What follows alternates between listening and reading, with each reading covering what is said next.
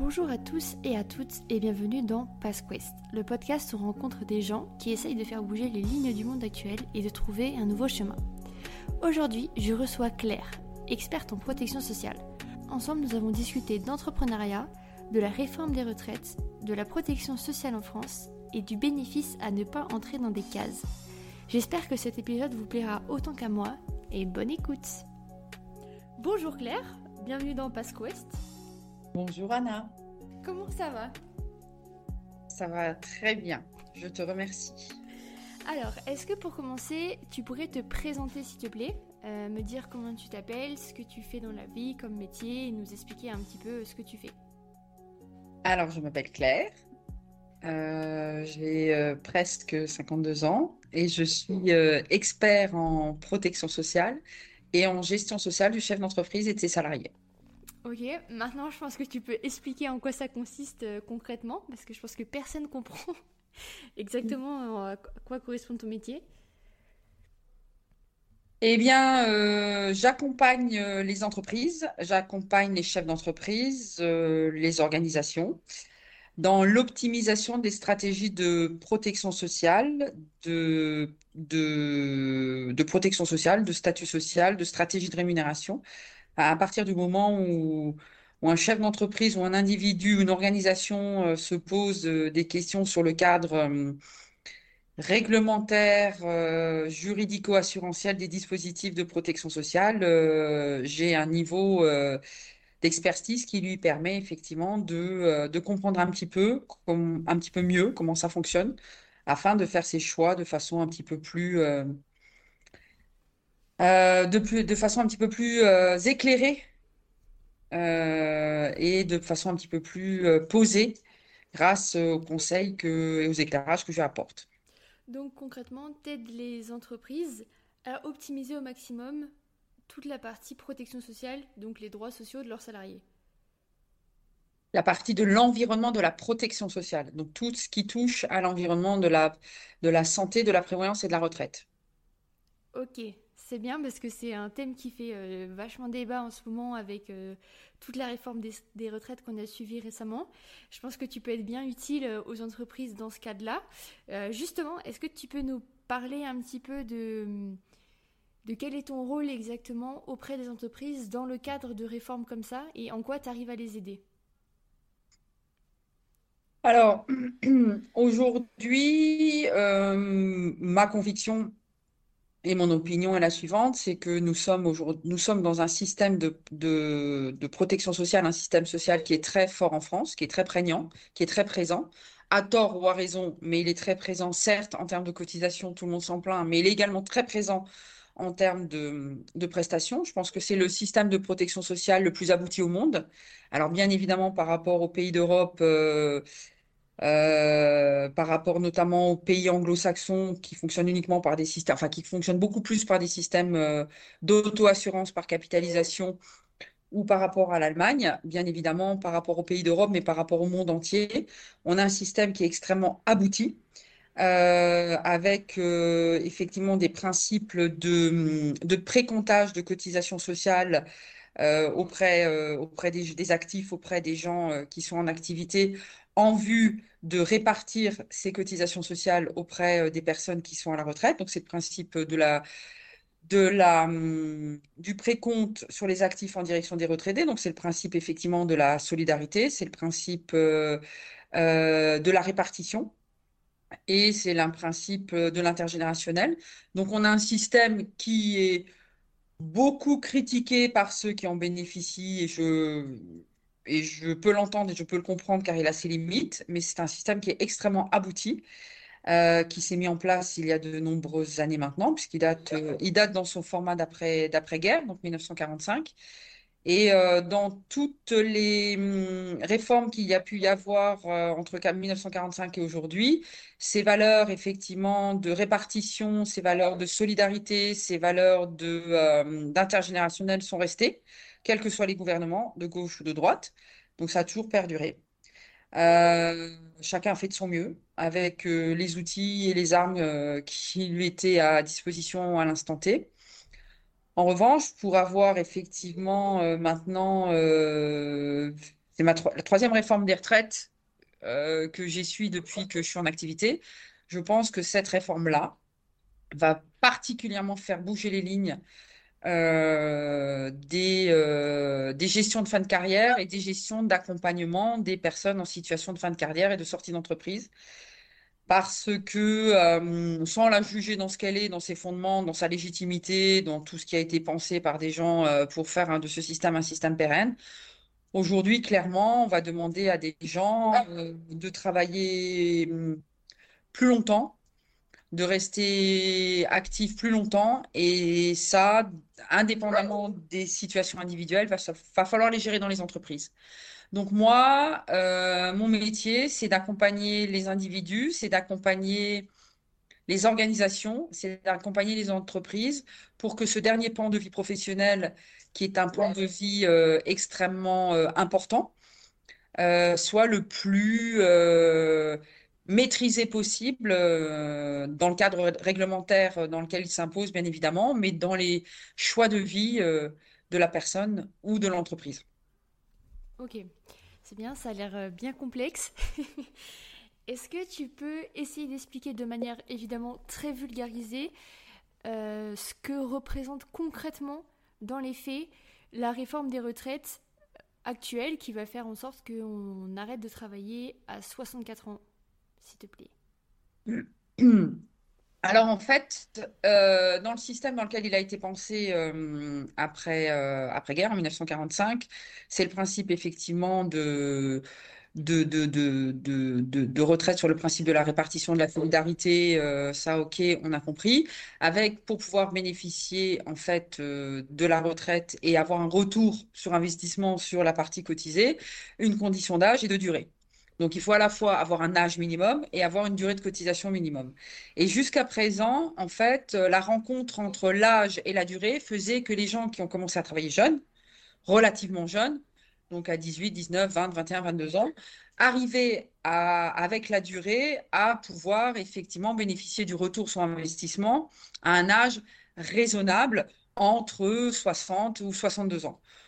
cette réforme des retraites-là, euh, ce qu'elle a pour moi de, difficile, c'est que malgré le fait que les gens ont cotisé, ont commencé à travailler jeunes, par exemple, euh, quelqu'un qui a commencé effectivement à travailler à 20 ou 21 ans ou 22 ans, qui aura donc, euh, qui arrive à 60 ans après avoir cotisé 40 ans, ou à 61, 41, ou à 62, 42, on lui dit, bah oui, ok, tu as cotisé la durée, 41, 40, 41, 42.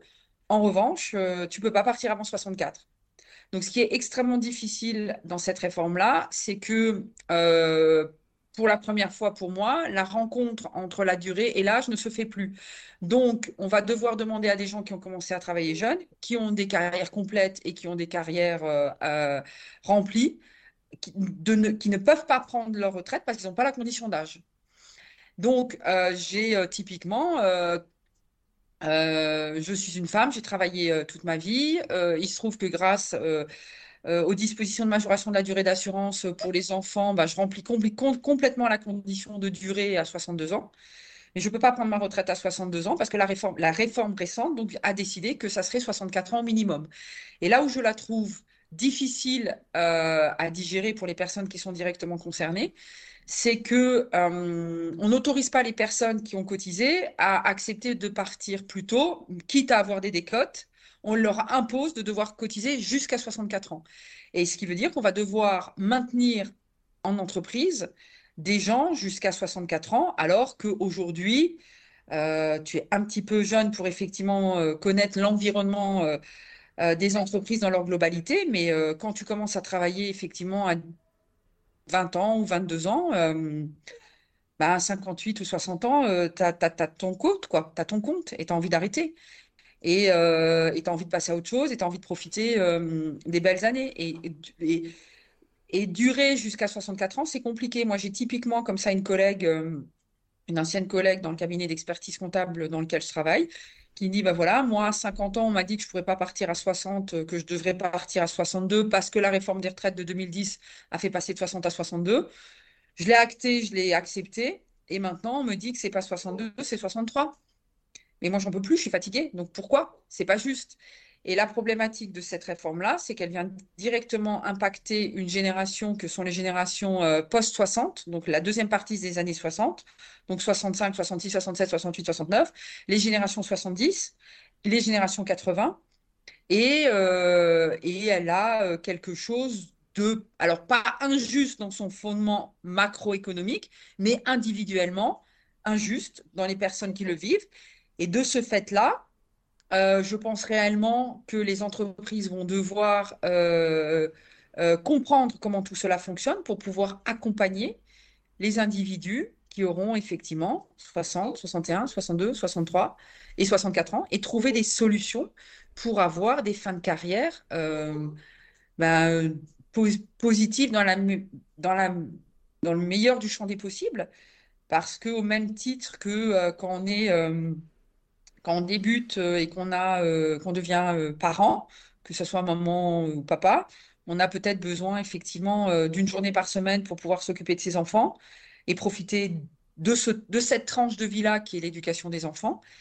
Eh ben, on peut entendre qu'effectivement, passer 60, 61, 62 ans, on a besoin d'une journée par semaine pour se reposer, parce que travailler même 35 heures par semaine toute l'année, c'est fatigant.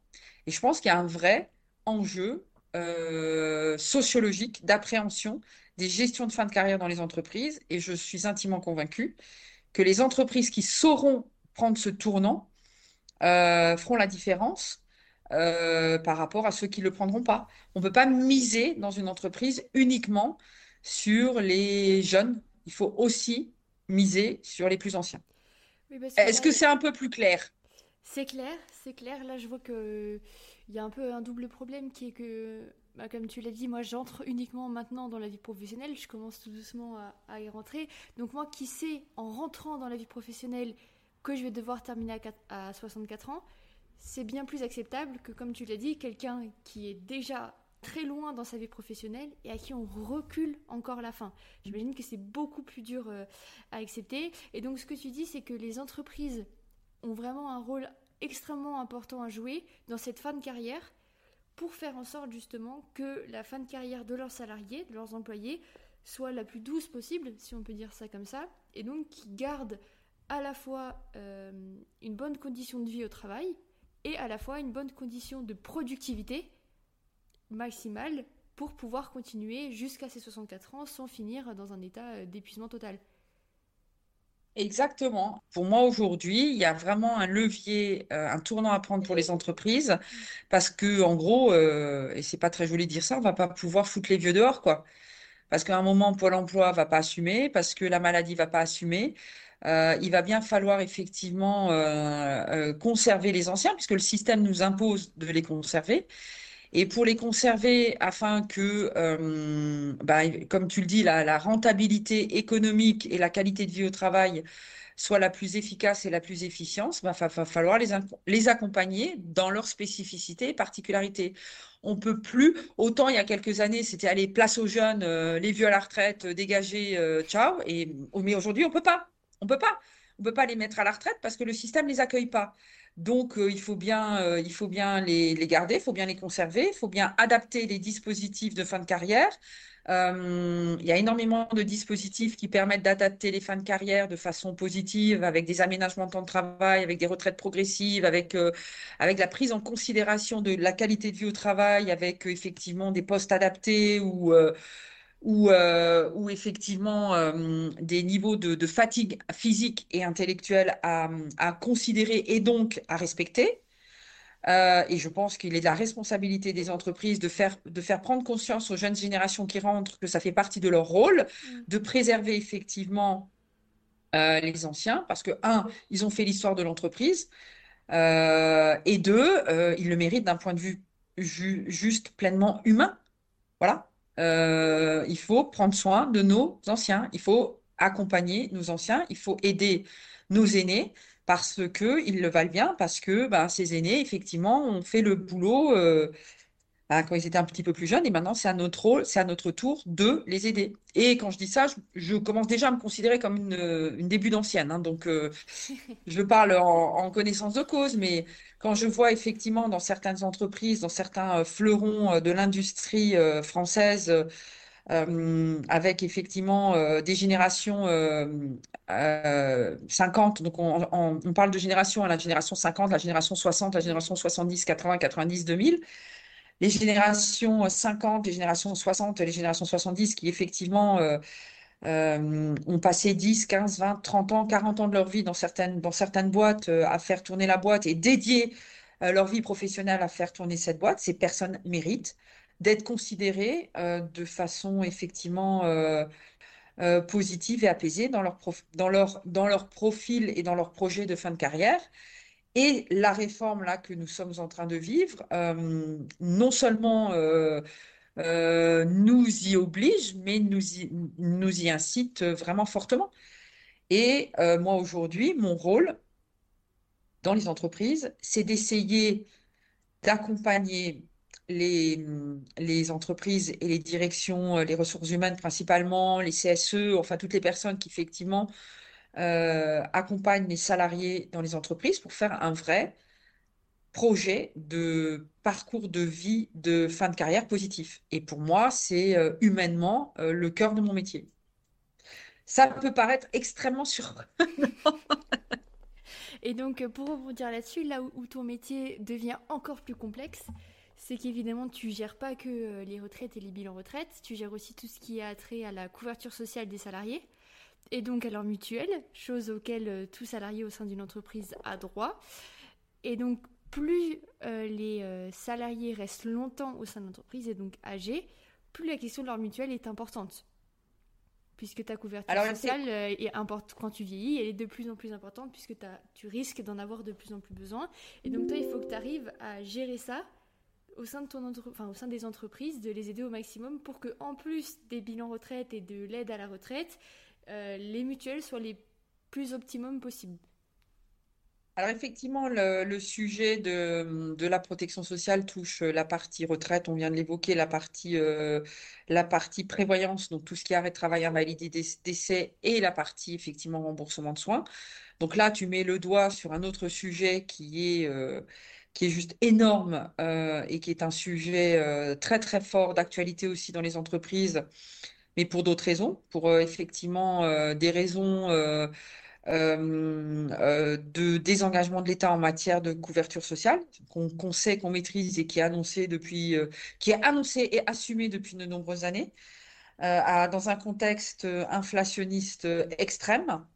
Donc effectivement, aujourd'hui, sur la partie sur la partie complémentaire santé, sur la partie remboursement de soins, qui encore une fois est en France un système extrêmement abouti et extrêmement poussé. On est en train de vivre euh, un vrai retournement de marché. Euh, avec un désengagement de l'État qui est très très fort sur, sur, sur son, sur son rôle de collecteur des cotisations et de, et de service des prestations, parce qu'il n'assume plus, hein, la, dette est trop la dette est trop lourde, la dette est trop forte, il n'y a pas assez de cotisants, il y a trop de consommation, bon bref. Et donc la meilleure façon, effectivement, pour l'État de se sortir de cette euh, impasse dans laquelle il est, c'est de reporter petit à petit sa responsabilité euh, sur les tiers, que sont effectivement les entreprises, que sont les salariés, que sont euh, le milieu médical de façon générale. C'est le désengagement de l'État qu'on connaît. Et ça, euh, ça vient effectivement croiser avec la réforme des retraites, avec une population, c'est là où c'est aberrant, avec une population en plus euh, vieillissante qui va rester active. Donc, euh, pour moi, on est, on est en train de vivre un vrai tournant dans notre système de protection sociale tel qu'il a été pensé après-guerre, avec une adaptation très forte euh, des individus qui pour l'instant étaient préservés et qui vont devoir effectivement de plus en plus euh, ben, se responsabiliser, qui vont devoir de plus en plus se responsabiliser par rapport à leurs dépenses de santé parce que l'État, euh, l'État collecteur et répartiteur des richesses n'est plus là, est plus là. c'est pareil pour la retraite. Et, et pour moi, sociologiquement parlant, on vit un vrai tournant. Et ça, ça pose des vrais problèmes dans les entreprises que tu suis. Euh, notamment, je sais que tu as eu euh, récemment un cas d'une entreprise où ce changement de, mutuelle pose de vrais problèmes au point où euh, les salariés font appel au syndicat, posent des piquets de grève pour cette question de, leur mutuelle et de leur couverture sociale. En fait, il y a un décalage, euh, mais qui est normal, entre effectivement les annonces gouvernementales, les effets des annonces gouvernementales et la prise de conscience euh, des individus de ces annonces.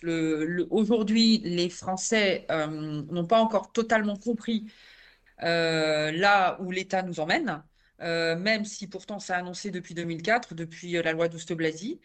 Euh, on nous annonce effectivement un désengagement, on nous annonce une responsabilisation de l'ensemble des partenaires sur le système de protection sociale français, euh, que ce soit les laboratoires pharmaceutiques, que ce soit les médecins, que ce soit les entreprises, que ce soit les individus. Euh, je comprends que le français ne s'en rende pas compte, mais là, maintenant, il est confronté au principe de réalité. Et face à ce principe de réalité, on le, fait se sortir de sa zone de confort, on le fait bouger les lignes, tout ça dans un contexte inflationniste majeur, et je comprends qu'ils ne soient pas contents. Mais pour moi, aujourd'hui, euh, ça, ça c'est pas que ça sert à rien de ne pas être content, c'est qu'il va falloir euh, s'adapter et faire, et, faire preuve euh, d'adaptation et d'adaptabilité parce qu'on n'a pas le choix. Il va falloir effectivement organiser, penser nos dépenses de santé, comme en fait aujourd'hui on organise ses dépenses quand on va au supermarché ou qu'on organise ses dépenses euh, quand on construit une maison ou qu'on engage euh, des projets divers et variés, ben, les dépenses de santé, c'est pareil.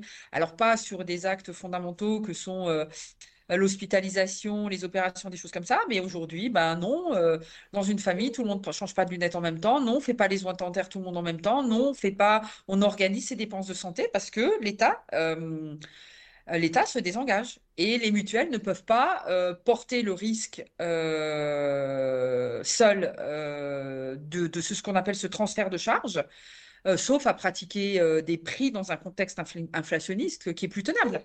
Mm. Qui est plus tenable. Là, on a atteint un plateau. On ne peut pas se permettre de payer une mutuelle le prix qu'on la paye aujourd'hui. il faut, faut repenser les choses. Faut, en fait, il faut, faut revoir la liste de ces deux, alors pas de ces amphis, parce qu'en matière de complémentaire santé, c'est pas des amphis, mais il faut revoir en fait euh, la liste euh, du champ du possible. Faut revoir, euh, il faut revoir en fait ce qu'on est capable de faire ou pas faire. Oui, je vois.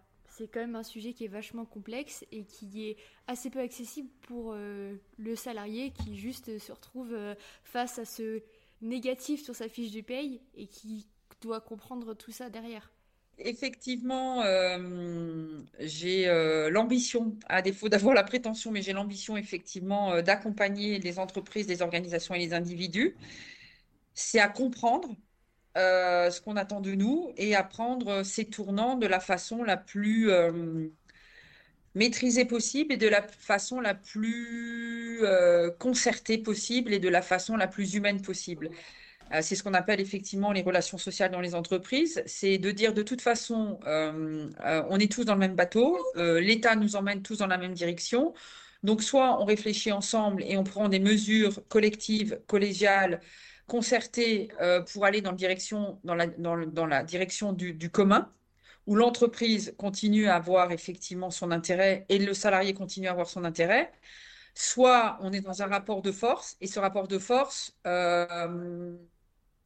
le, personne y gagne et tout le monde y perd.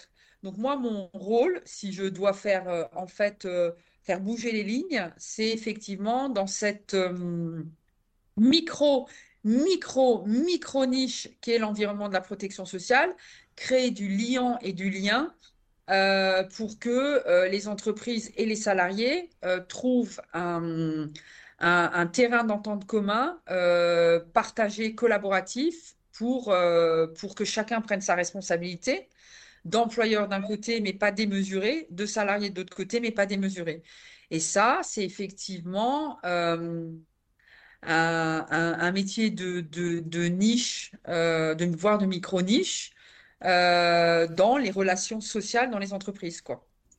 Alors, pour rebondir sur ce, cette idée de micro-niche, on va un peu plus parler de toi et de l'entrepreneuriat que tu as mené, notamment euh, particulièrement du fait que tu t'es justement lancé dans un métier de niche et qui concerne, qui est en réalité euh, une partie d'un métier plus général. Et donc j'aimerais bien que tu nous parles un petit peu de, de ton métier, euh, dans le sens où comment est-ce que tu en es venu là, comment tu en es venu à créer ton entreprise, qu'est-ce qui s'est passé, qu'est-ce qui t'a donné cette envie? Voilà, que tu nous expliques un petit peu toute cette partie qui est, un, peu plus très à toi. Euh, alors moi, c'est très simple. Euh, euh, la, je suis issue d'une famille de chefs d'entreprise, de mère en fille et de père en fille, puisque mes deux parents étaient entrepreneurs. Et donc, ils m'ont déjà donné,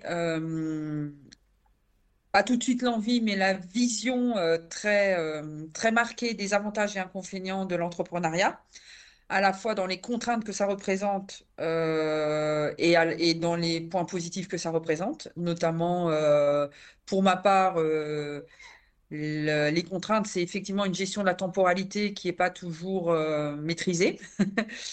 et les points positifs, c'est très clairement un épanouissement personnel.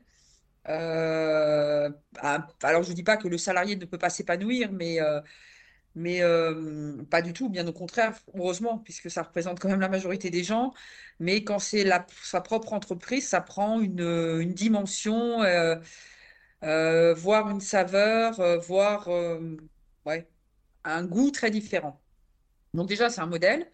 Ensuite, je, il se trouve que j'avais des parents qui avaient plutôt une vie sociale très intense et donc qui m'ont aussi montré l'exemple de l'investissement sociétal public euh, ou politique ou sociétal. Donc à faire euh, bon de la politique pour mon père certes, mais à faire euh, de l'associatif aussi. Donc donner de son temps de façon bénévole pour être acteur du tissu économique socio-économique dans lequel euh, je m'inscris dans mon territoire.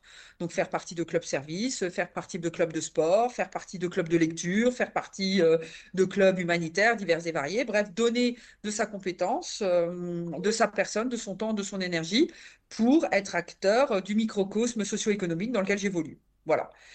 soit à l'échelle locale, soit à l'échelle nationale, soit à l'échelle internationale. Donc j'ai toujours eu ce modèle-là.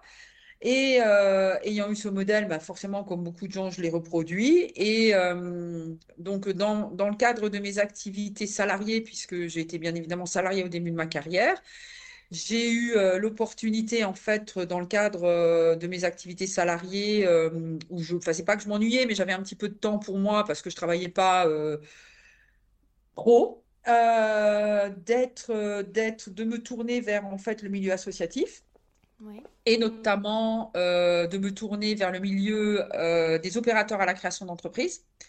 Et j'ai eu euh, la chance assez, assez rapidement de prendre la présidence d'une association qui était un opérateur à la création d'entreprises. Donc j'ai pu découvrir en fait le monde euh, des créateurs d'entreprises dans tous les dispositifs euh, qui existent euh, et qui tous les tous les dispositifs qui sont apportés par l'État et par le gouvernement en termes d'aide à la création d'entreprises, d'une part, et d'autre part, bah, d'être présidente bénévole d'un dispositif comme celui-là. Donc pendant huit ans, j'ai été présidente d'une couveuse d'entreprises et d'activités.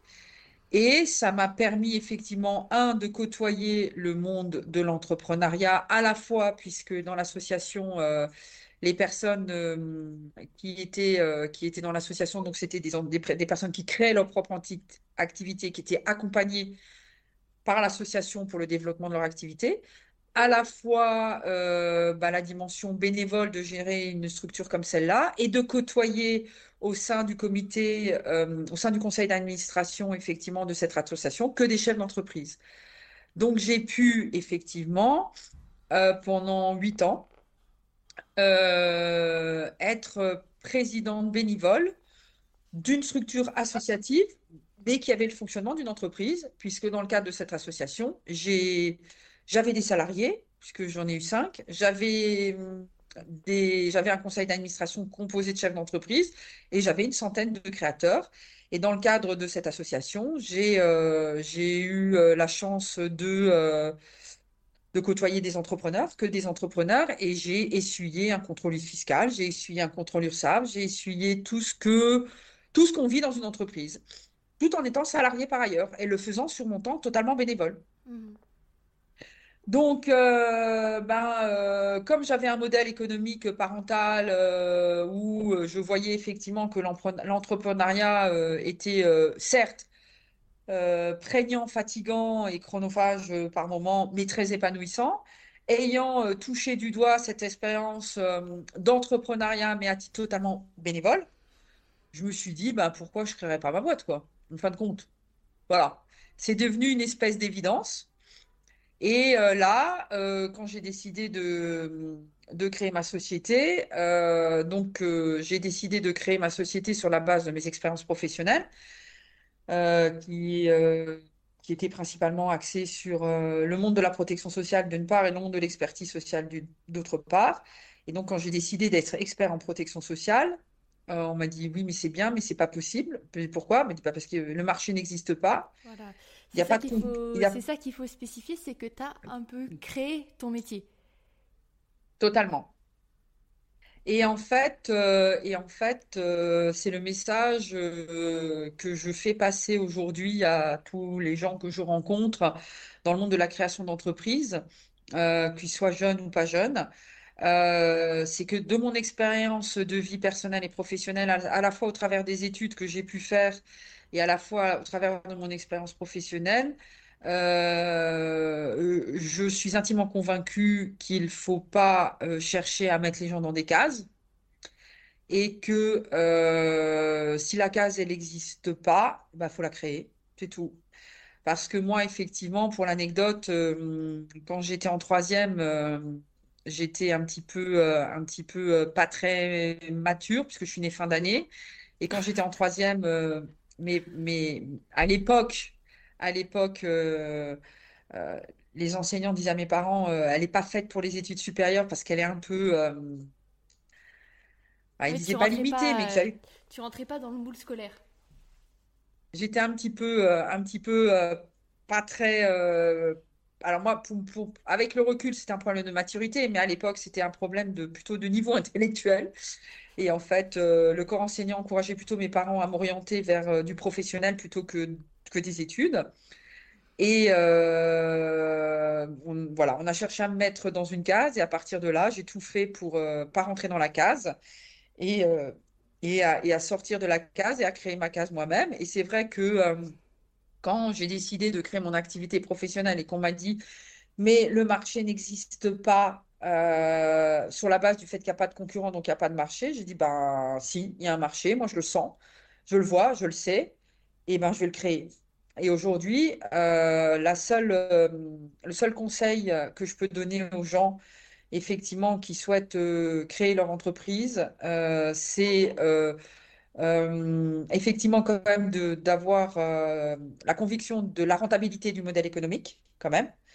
Euh, donc, d'avoir une vision financière de ce qu'ils font et pas intellectuelle ou émotionnelle. C'est-à-dire que c'est pas tout de croire au marché, est-ce qu'il est rentable? Est-ce qu'un bilan retraite, si je le vends X milliers d'euros, enfin voilà, si je vends un bilan retraite 1000, 1500, 2000 euros, est-ce que économiquement c'est rentable? Est-ce que je suis en capacité effectivement euh, d'aller générer un chiffre d'affaires qui me permet d'en vivre? Donc, il faut avoir une vraie réalité économique et pas, euh, et pas euh, utopique ou, ou intellectuelle et émotionnelle.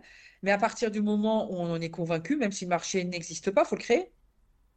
Il faut créer la case. Il faut créer la case parce qu'aujourd'hui, j'en suis, suis le, le parfait exemple. Alors là, ce qu'il faut peut-être un petit peu expliciter, c'est que euh, quand tu le racontes comme ça, on a un peu l'impression que ça a fait euh, euh, collège, lycée, un peu d'études supérieures, travail, hop, création d'entreprise, mais ton parcours, il est clairement pas lisse comme ça. Au contraire, le... ça, ton parcours scolaire, purement scolaire, a toujours été un peu compliqué. Et tu as toujours eu un peu ce, côté à chercher à justement ne pas rentrer dans une case, ou plutôt peut-être à essayer de chercher la case qui te correspondait jusqu'au moment où tu t'es dit euh, bah non, tant pis, euh, la case qui me correspond, il n'y en a pas, je vais la créer. Ouais.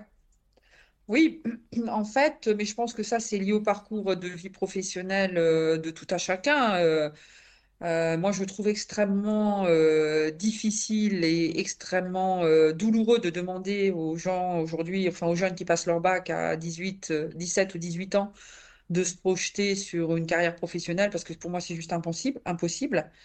Euh, c'est pas possible, on n'a pas la maturité de le faire, on a des envies, on a des appétences, on a des sensations, mais on est incapable de se projeter. Enfin, encore. Ah bah, c'est encore pire que ça. Là, aujourd'hui, avec euh, la, la, réforme du bac, on demande aux élèves de, de se projeter en seconde. Je prends l'exemple de ma petite sœur qui a vécu la réforme du bac que je n'ai pas vécu. Je, passe entre les mailles du filet, mais euh, je me souviens que elle, à la fin de la seconde, on lui a demandé de choisir des spécialités qui allaient déterminer déjà les études dans lesquelles elle allait pouvoir se lancer. C'est-à-dire qu'en fonction si tu as pris X ou Y spécialité ensemble ou pas ensemble, ou si tu as un peu fait de ça ou pas ça, etc., ça lui fermait complètement les portes de certaines euh, voies d'études. Je trouve ça dingue. En seconde, on a 15-16 ans. C'est dingue, 15-16 ans, de devoir faire des choix qui vont déterminer euh, toutes, toutes tes études, voire même ta carrière professionnelle. Je suis complètement d'accord là-dessus. Je trouve ça aberrant à 15-16 ans, je trouve ça aberrant à 17-18, je trouve ça aberrant même à 30. C'est-à-dire qu'aujourd'hui, euh, euh, la vie, effectivement, c'est pas un long fleuve tranquille. En tout cas, la vie professionnelle n'est plus un long fleuve tranquille tel qu'on a pu le connaître. Euh, et on fonctionne effectivement par tâtonnement, par, expérience, par choix, par envie, par impatence, par maturité, par, par des biais divers et variés. Et moi, euh, même quand j'ai créé ma, structure euh, il y a maintenant presque 15 ans, je ne savais pas du tout où j'allais, je savais juste que j'avais envie. Je savais juste que instinctivement, je sentais qu'il y avait quelque chose. En tout cas, c'est quelque chose qui, moi, euh, me convenait dans le format intellectuel, émotionnel et de valeur qui, l'entourait. j'avais la case, j'avais le cadre. maintenant, à moi de le, à moi de, c'était à moi de, de, de, la remplir cette case. Mais je suis arrivée à prendre cette décision en 2009. En 2009, euh, euh, je ne sais plus, j'avais pas 40 ans, mais j'avais déjà 40 ans. Donc, c'est certainement pas à 20 ans que je savais ce que j'allais faire. Et je suis passée par des expériences professionnelles salariées qui m'ont nourrie. Je suis passée par euh, des expériences de, d'investissement sociétal qui m'ont nourrie. Euh, que ce soit l'association où j'étais présente ou d'autres réseaux divers et variés dans lesquels je me suis investie pour me nourrir, pour un jour décider effectivement de ce que j'avais envie de faire et du format dans lequel je veux le faire. J'étais pas tout à fait convaincue du modèle, euh, j'étais pas tout à fait convaincue de l'efficacité et de l'efficience euh, dans la rentabilité économique, mais j'ai toujours été convaincue que si je le faisais avec cœur et avec sincérité, les, si le marché était là, il allait me le rendre. Et c'est ce qui s'est effectivement passé. Alors, pas euh, la première, la deuxième, ni la troisième année, mais c'est ce qui s'est passé petit à petit. Et effectivement, je pense que quand on est convaincu de ce qu'on fait, quand on est convaincu avec cœur, quand on est convaincu avec détermination et qu'on sent le marché, et qu'il euh, y a, une, y a une, effectivement une, une, une, réalité économique euh, qui est là, qui est, qui est posée, euh, ça peut que fonctionner. Ça peut que fonctionner. Et euh, ouais, je ne dis pas qu'il faut, euh, qu'il faut être dans l'illusion de croire que parce qu'on a une bonne idée, on va en faire un boîte et qu'on va, boîte va faire fortune. Pas du tout. Il faut tester la réalité économique des choses. Donc il y a quand même la notion de rentabilité et de réalité économique qui est là. Il faut quand même mesurer. Euh, voilà, moi, moi personnellement, est-ce que si je fais, si je vends un bilan retraite à 1500 euros et que les gens sont prêts à acheter un bilan retraite à 1500 euros, est-ce que je suis capable de faire euh, assez de, de bilans retraite par an pour pouvoir en vivre? Il y a quand même une réalité économique et une capacité à vendre ce qu'on fait. Mmh. Euh, donc, euh, mais à partir du moment où effectivement cette réalité économique existe, où le cadre existe, ouais, il faut y aller faut y aller, faut écouter, euh, faut écouter euh, ses envies, faut écouter son instinct, faut pas se poser de questions, il faut, il faut créer la case. Ok, donc tu crées ton entreprise et après, qu'est-ce qui se passe?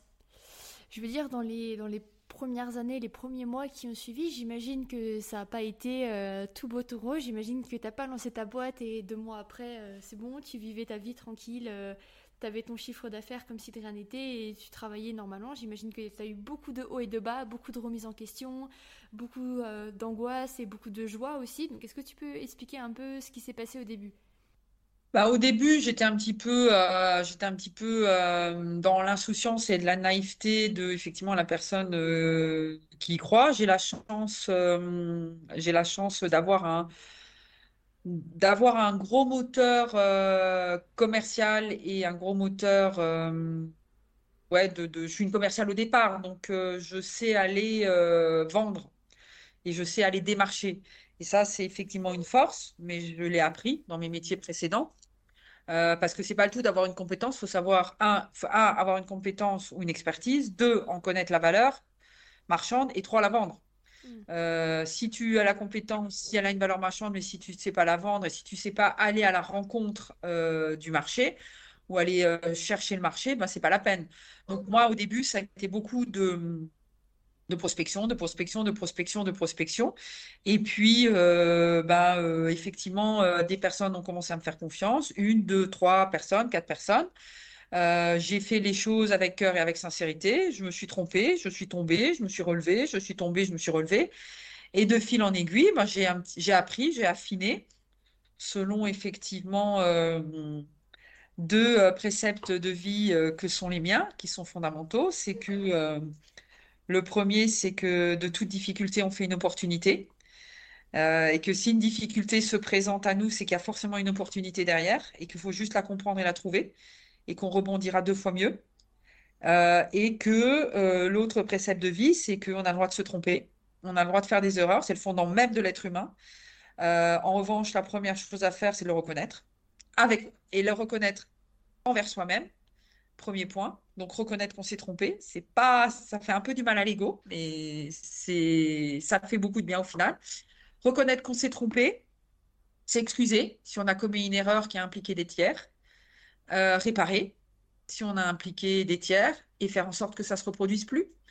Et c'est comme ça qu'on avance, qu'on avance petit à petit et que les choses euh, s'affinent et que à partir du moment où on le fait avec sincérité euh, et, des, valeurs du respect de l'être humain et de considération de l'être humain, même autour de sujets techniques que sont les miens, ça marche, ça marche parce que effectivement, j'ai la prétention, de façon naïve, d'être quelqu'un qui considère que euh, l'homme est bon et la vie est juste. Donc c'est euh, oui, non, bien sûr, euh, bien sûr que c'est difficile.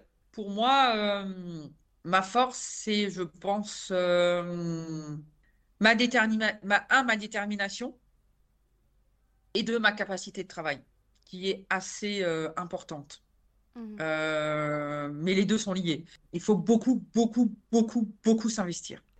Euh, oui, il faut, faut pas s'attendre, j'imagine, euh, les premières années à se dire que euh, tu vas avoir tes vacances bien tranquilles, tes week-ends tranquilles et tes soirées à partir de 18h, c'est bon, tu sais que tu peux arrêter. J'imagine que si tu dois travailler jusqu'à 23h, tu vas travailler jusqu'à 23h, point. Oui, et puis, et puis effectivement, il, faut, il faut arriver à il faut arriver en fait à, euh, à, s'épanouir personnellement et à, et à, vraiment euh, faire cette pesée gain-bénéfice. Est-ce que je continue à prendre du plaisir? Est-ce que c'est toujours ça qui m'épanouit? Est-ce que c'est toujours... Alors, ça peut paraître un petit peu euh, égoïste et très égocentrique. mais je pense qu'effectivement, le chef d'entreprise est très égoïste et très égocentrique parce que même si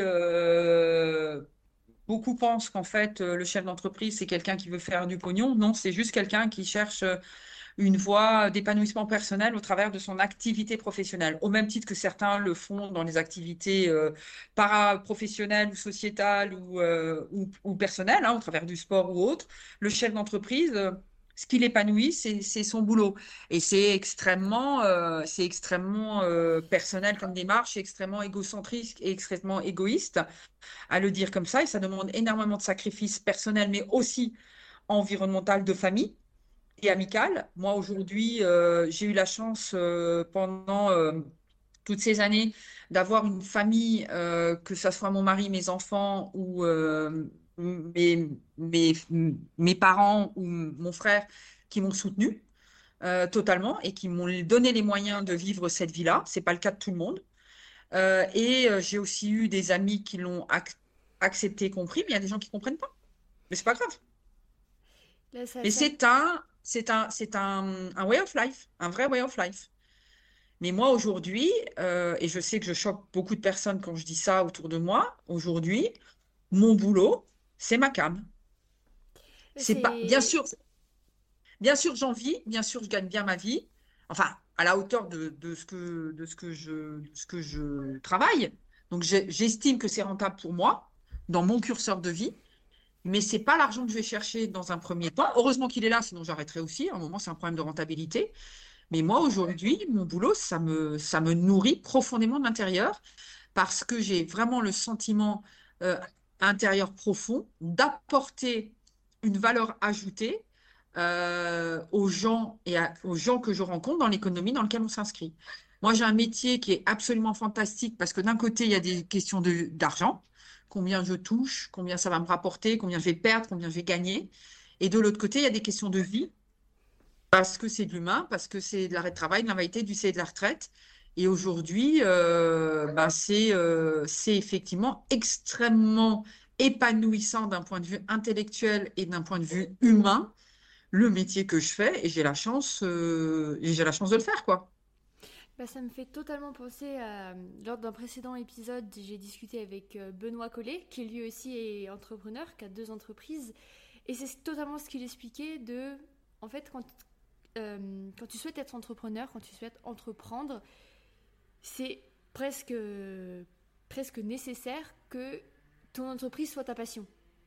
C'est-à-dire que ça demande tellement d'investissement, ça demande tellement euh, de présence continue, de, volonté, de détermination, que si c'est pas quelque chose qui te passionne, tu vas craquer.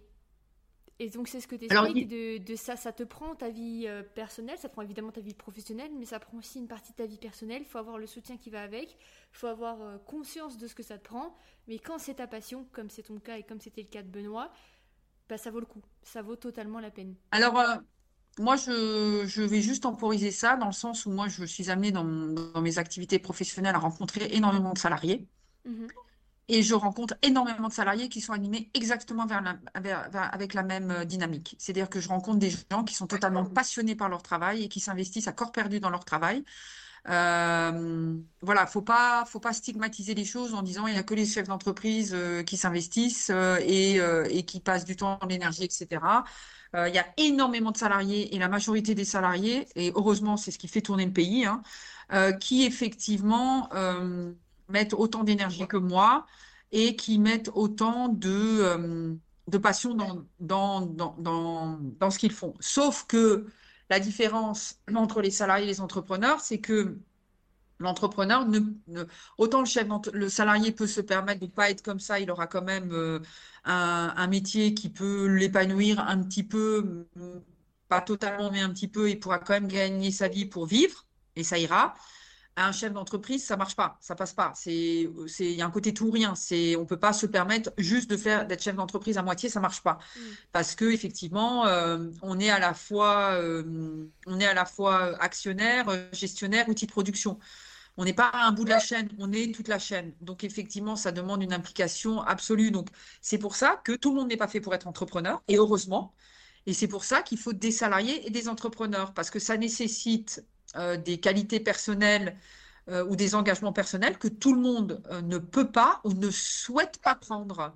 Et moi, je, pour avoir été accompagné des centaines et des centaines de créateurs dans la couveuse dans laquelle j'étais présidente, l'association, donc la cité, je, je, je, préfère effectivement quelqu'un qui teste et qui dit j'arrive pas, c'est pas fait pour moi, et en fin de compte, vaut mieux que je sois salarié parce que dans le cadre salarié, il y a un cadre qui s'impose à moi et qui me protège. Et moi, c'est mon mode d'épanouissement et c'est là-dedans que je suis le meilleur que de créer des boîtes pour créer des boîtes parce qu'effectivement, on pense que parce qu'on a une technicité, parce qu'on pense qu'on a une compétence, on peut créer sa boîte et en vivre et être profondément malheureux parce que ça marche pas. Donc en fait, il ne faut pas euh, stigmatiser les choses, euh, à dire voilà, euh, il n'y a que les gens qui ont effectivement de la niaque, l'envie, effectivement, qui peuvent être entrepreneurs. Non, il y a des salariés qui ont la niaque, qui ont l'envie, sauf qu'effectivement, à un moment, il y a des cadres de vie personnelle et professionnelle qui permettent l'un et qui ne permettent pas l'autre. Moi, personnellement, si j'avais été célibataire avec deux enfants à charge, euh, j'aurais pas pu créer ma boîte parce qu'à un moment, c'est bien parce que j'avais euh, un mari qui m'a qui m'a accompagné dans mon projet professionnel euh, et qui m'a autorisé à faire ça d'un point de vue financier que je l'ai fait. Mais ça, c'est pas donné à tout le monde. Au même titre que j'avais à un moment ma mère qui gardait mes enfants, qui me permet qui me permettait de le faire. Aujourd'hui, il y a des gens qui peuvent pas. Et mmh. c'est pas pour autant que en termes de, de valeur, ils sont ils ont moins de valeur. C'est juste à un moment une capacité à faire ou pas. Ce que je dis juste, et là où je rejoins ce que disait euh, Benoît Collet, c'est que euh, si tout n'est pas réuni, quand on est chef d'entreprise, c'est pas la peine d'y aller. S'il n'y a pas l'ANIAC, s'il n'y a pas le marché, s'il n'y a pas la valeur, s'il n'y a pas le, marché, s'il n'y a pas le produit, s'il n'y a pas la valeur marchande sur le produit, s'il n'y a pas la capacité à aller vendre le produit sur le marché, s'il n'y a pas l'environnement familial, s'il n'y a pas l'environnement de vie, c'est pas la peine. Il faut tout, sinon ça marche pas. Si euh, quelqu'un a le conjoint qui ne soutient pas, si quelqu'un euh, n'est pas sûr de la valeur marchande de son produit, si quelqu'un n'est pas en capacité d'aller à la rencontre du marché pour la vente, c'est pas la peine. Hmm. C'est ça être entrepreneur. L'entrepreneur, c'est un projet de vie global. Et tout le monde ne peut pas ou n'est pas en capacité de le faire. Et c'est pas grave. Euh, ça fait déjà un petit moment qu'on parle.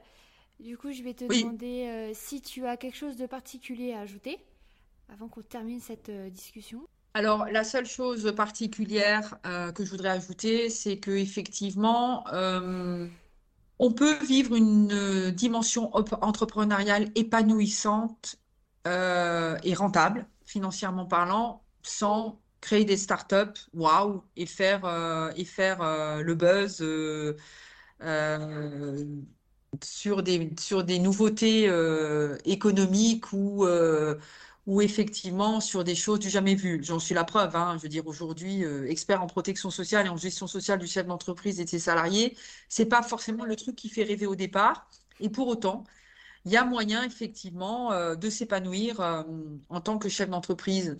Euh, je pense qu'effectivement, la leçon que je voudrais, les deux points que je voudrais juste, euh, les deux messages que je voudrais faire passer, c'est euh, de pas chercher à rentrer dans la case, de créer de la case.